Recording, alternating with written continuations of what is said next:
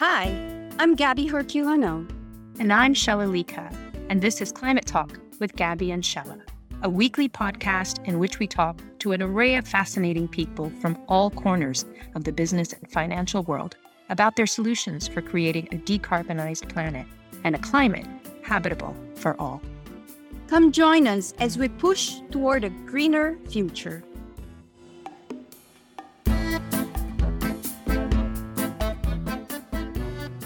Today, we're going to be talking to Julian Poulter. He's a partner at Energy Transition Advisors. We're going to be talking about the inevitability of the transition and asking him, can this be an orderly one? Energy Transition Advisors works with other partners on what's called the Inevitable Policy Response Project. And they've created forecast models of what they see, how they see the transition evolving, and what the implications are. We can't wait to dig in and ask our questions. Stay tuned. Julian, we're super happy to have you here. We have so many questions, but we always like our guests to introduce themselves, talk about their journey, how how you got here, how did you get so interested in energy transition? You have over 30 years of experience at very senior levels looking at different problems and complex problems. Is climate change the biggest of them all? Well, I started in business strategy and, and, and, corporate transformation in the 80s. If you guys can remember that far back, probably not. I was at KPMG in the 80s. Originally, actually, I was in manufacturing. My qualifications are in manufacturing management. I was thought it was good to produce things that you could actually touch and, and hold. And so the science of manufacturing was always interesting to me although I sort of gradually morphed into areas, as somebody said, it's like selling thin air if you go into things like technology and finance. But in dealing with corporate strategy through that, my consulting career, the two sectors I spent most time in, ironically, was, was oil and gas and finance. And in fact, it was in the mid 90s I moved from England to Australia working for a consultancy on an oil and gas project for a small company. You may have heard them. They're called Exxon, and uh, uh, doing upstream maintenance issues and and, and, planning. And uh, that was a real insight. I'd already worked at some of the other large ones as well, um, so I had a good insight. And my consulting career continued for until the early 2000s. I became uh, CEO of a couple of data companies, as was the trend back in the early 2000s. And actually, one of them survived and is still going. So there you go. But I was a bit of an Al Gore convert, actually. Sounds a bit crass, doesn't it? But I, I, watched the movie, The Inconvenient Truth, and when everybody was talking optimistically about how to solve climate change and how the policymakers would be forced to address it, I was very skeptical about the policy side. But I thought, hold on, this is all about the money. This is all going to be about how finance responds. And so I went digging for information about how finance was responding to this issue. And I came across the Carbon Disclosure Project, which at the at the time was pretty much the only source of data around climate risk in the investment chain. It was dealing obviously at the company level. So I went to meet the executive chair of CDP, Paul Dickinson, a good friend of mine, and said, This is great. That We, they're capturing all this data for investors to use, but the real influence is further up the food chain. So we need to capture in data from investors too. Uh, and he said, Well, they, we can't do that because they're our requesting authority for companies. So he says, Why don't you go and do that? So I actually returned to Australia and set up an organization called the Asset Owners Disclosure Project, mirroring CDP, unashamedly copying the model to try and get disclosure, first of all, from asset owners about how they were seeing climate risk, and then from later uh, from asset managers. Did that for, for 10 years until the TCFD uh, essentially adopted the framework, went back into consulting and joined uh, Energy Transition Advisors as a partner and that's where I've been ever since. So in a nutshell, that's been my journey. Thanks for sharing. That's fascinating, the evolution of that, and in that time frame, especially with the 10 years that you've been initially started working with the asset owners in Australia and then the asset managers to now, there has been a growing awareness and interest in this space, especially from that sector. How would you sort of explain or describe that transition for them? And where are they now? Yeah, I mean, a lot has changed even in the five uh, years since I left AODP. I mean, essentially, if you look at the pathway of the renewable energy history, obviously renewables have been around for many, many years, but they were essentially a laboratory technology for most of their history until parts of EU policy, supported by a number, a small number of asset owners, mainly Northern European, some Canadian, a few Australian, one or two US, actually did some capital allocation through private equity into solar energy and a little bit into wind as well. Um, those assets didn't go too too well, but nonetheless, the essentially the change in the fundamental economics of renewable energy had begun to shift, and it's these feedback loops which over history have been very interested interesting. So you know you start to see a progression and the uh, the cost deflation in emerging technologies starts to go through the very immature part of the growth phase. That allows policymakers to have a bit more confidence that this is going to be the technology of the future. They create more policy, uh, more and more investors jump on, economies of scale start to push this past the early stage and into maturity and eventually the commercialization phases. That's the natural evolution of any market. And that's kind of what has happened as well around renewables to the point where you know, you know it has become mainstream. And from a very few leaders, uh, I think when I first we first did AODP was always global in its focus after an Australian pilot. I think we awarded a high rating to about four or five asset owners in its first year but that quickly doubled every year. And in the last 18 months, as IPR has shown through its strategic partner program, you've got the giant asset managers who have, who have joined this, not just the, the language of the transition, but have started to put their money where their mouth is. In an engagement sense, they've started to, to they've started to sack boards who don't toe the line on their transition intentions.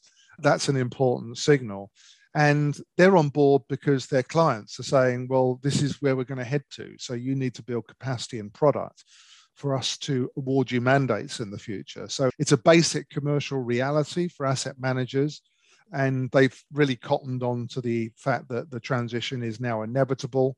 When we first started the inevitable policy response a lot of funds in particularly in the US didn't think it was inevitable because we were surrounded by potentially another then five to six years of Donald Trump when we started in 2018.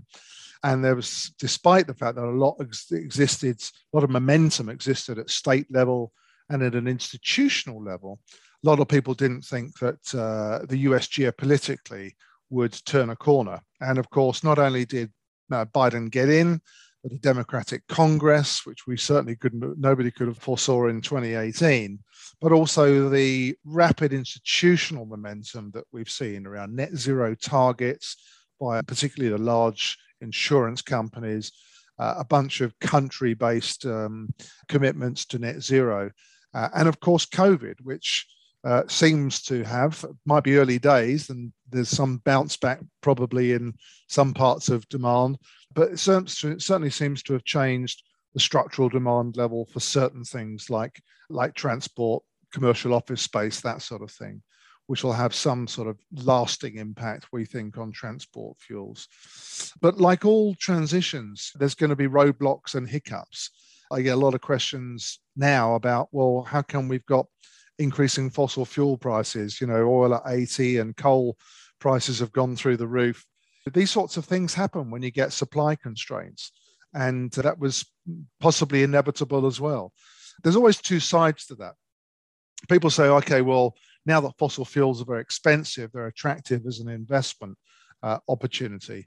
Bear in mind, we forecast in IPR the shrinking demand uh, curves of these fossil fuels are as are as certain as any part of our forecast. So you might have, because of prices, margins looking very healthy, but ultimately long-term returns will suffer in those sectors once you get a rebalancing of supply and demand but the flip side of that of course is when you've got high fossil fuel prices you've got lower competitiveness for those fossil fuels So in power, you know, renewables look better when coal prices are high. In transport, EVs look better when oil prices are high. So there's that constant dynamic.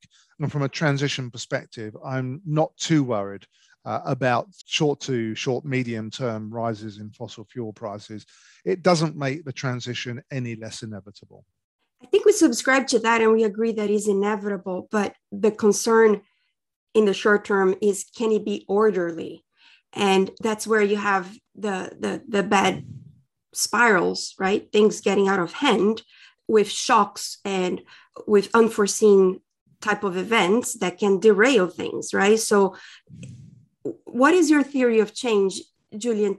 It is inevitable. We agree with that. We subscribe to that. Our base case for the US is the new solar study by the Department of Energy, which is a 10x story for solar until 2035 and over 100x for clean energy storage.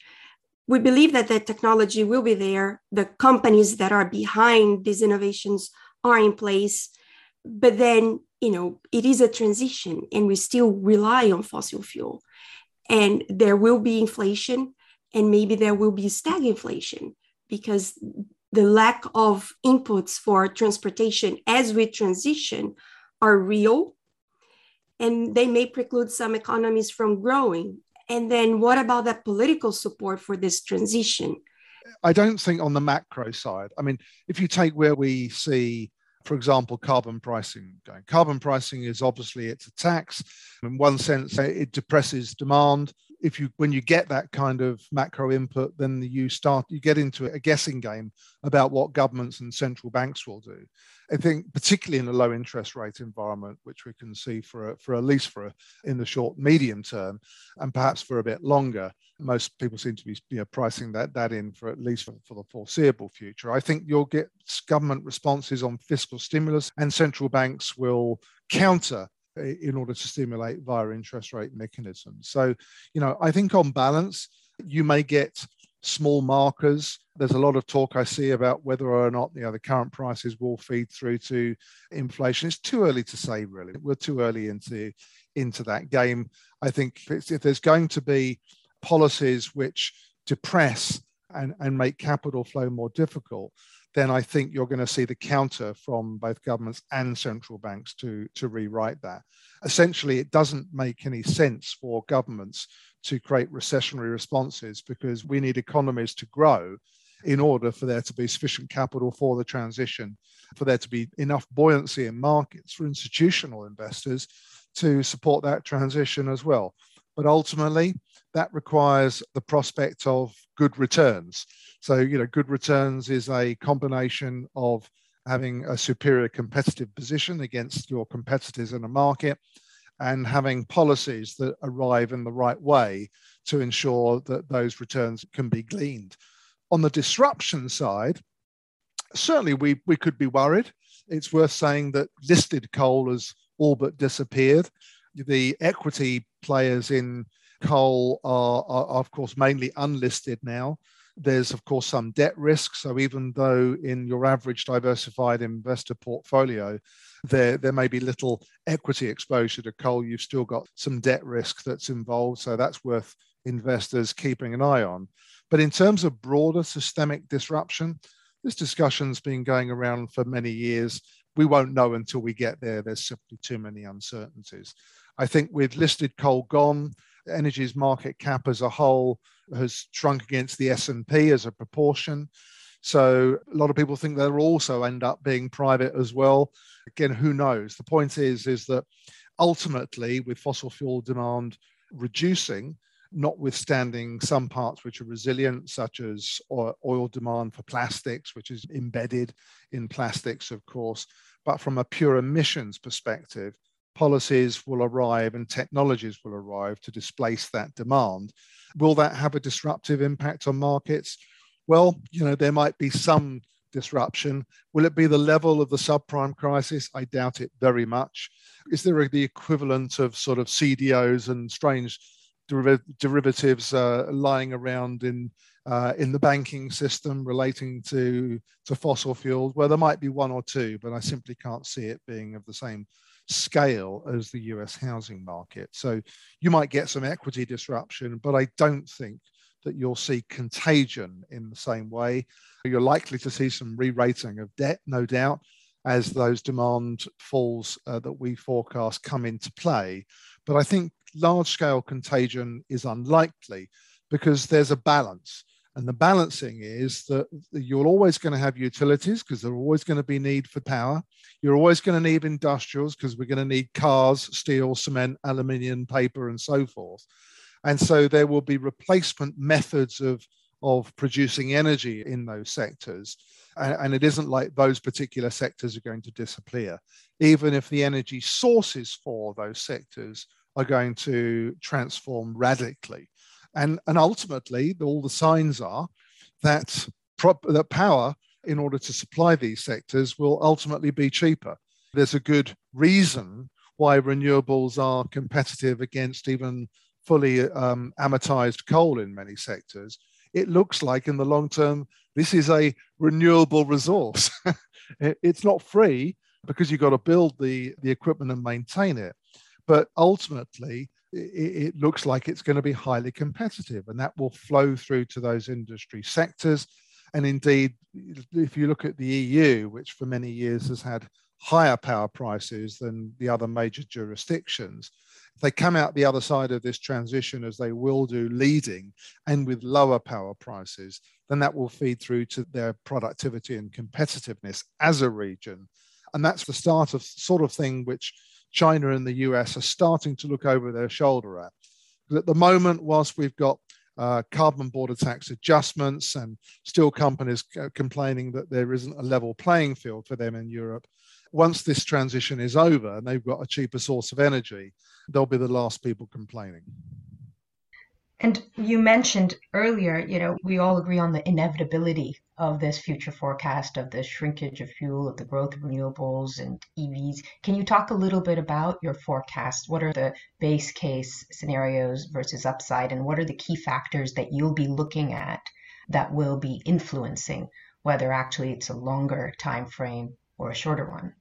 Yeah, I mean, the bad news is we we simply can't see how we can forecast net zero by 2050. Therefore, we're into the language of an overshoot. We forecast using three important criteria. The first one is is is nothing worse than a flat GDP.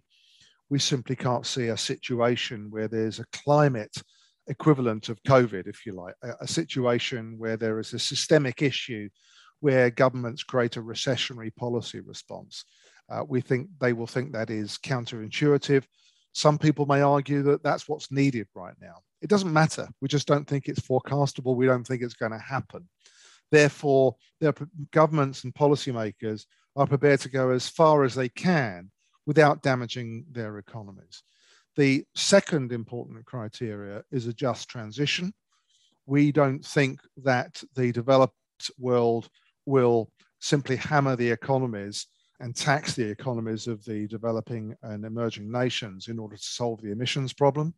We think that there will be a just transition both within economies for exposed workers, but also uh, we think there'll be a just transition for poorer nations as well and support particularly in doing technology leapfrogging rather than having to do transitioning fuels, as has been started to be the case in, in India, going straight from, for example, from coals to renewable grids, cutting out things like gas as a transition fuel, and so forth. But the third and arguably the most important criteria for a, a, a credible forecast is the use of commercialized or commercially uh, viable technologies. And so that's where things like uh, CCUS comes into play. Because we forecast an overshoot, we think that uh, CCS or CCUS uh, and other negative emissions technologies are inevitable. Um, and so that creates an awful lot of discussion in a number of quarters because for many, many years, CCUS has been very unpopular, particularly amongst civil society people in those quarters have suggested that it gives the fossil fuel companies an easy out. Not true. Uh, I think we show clearly in our models that the demand for uh, demand models for those companies in fossil fuel production is doomed to decline. However, despite that, CCUS will be required to address the overshoot. We see the majority of the overshoot being solved by nature-based solutions, reforestation, afforestation, but nonetheless, it's inevitable there will be CCS attached, particularly in the Chinese coal fleet. We shouldn't forget that China's coal fleet is about 12% of global emissions. So it's inevitable that that, that sector uh, will be retrofitted with CCUS. And, and look, we've got some CCUS in hard to abate industry sectors by the late 2030s. A lot of debate about what will win, what will power those sectors. Will it be gas or will it be green hydrogen? We sort of see that potentially a split of the two, but it's very early to call that at the moment. But certainly, one of the things we're, we're absolutely certain of is that nature based solutions will be a rapidly uh, growing market. It will have to be. It's, it's already, as you will know, is the target of offset commitments from the oil and gas companies. Indeed, they need liquid carbon markets to work for those offset commitments to, to make sense. So, any lobbying that is going to go on in the US, particularly from those oil and gas companies, won't be seen very favorably by their investors. They're looking to those companies to offset their supply chain through those offsets. And as I said, they need the liquid carbon markets to work. And we all need liquid carbon markets if we're going to transact off the value of those forestry assets through the late 2030s and, and onwards in order to recover from the overshoot. And worth also adding, I might add, that I think there's every chance that we might be into some of the more esoteric elements of negative emissions technologies. I think the UK government allocated some capital to direct air capture. I, I think you'll see some of that arriving in private equity uh, opportunities in, in the next few years and, and probably some other, like, you know, there's all sort of talk about algae blooms and some other slightly, slightly crazier stuff. But I don't think we'll be sticking up umbrellas in front of planet Earth anytime soon. But nonetheless, I think everything will be in play once we get close to that overshoot, it's really fundamental to this situation that insurance companies in particular have been the first or, or amongst the loudest in recent years to say, we've got a problem here. We've got a problem on the liability side. We've known that for many years. Now we see it on the asset side as well. That's why they were the first group to, to drive the asset owner uh, net zero asset owner alliance, being joined by lots of asset managers and pension funds now, of course. And that momentum is critical to limiting that overshoot. And I think you'll see those insurance companies looking to, through debt mainly, of course, to support some of those technologies where they can. Julian, so 2050 you've modeled all the way there. But what about 2030? What is your view? Do we get to halve emissions by then? What is your scenario for 2030? I think the reality is, is the 2020s are going to see an enormous transition.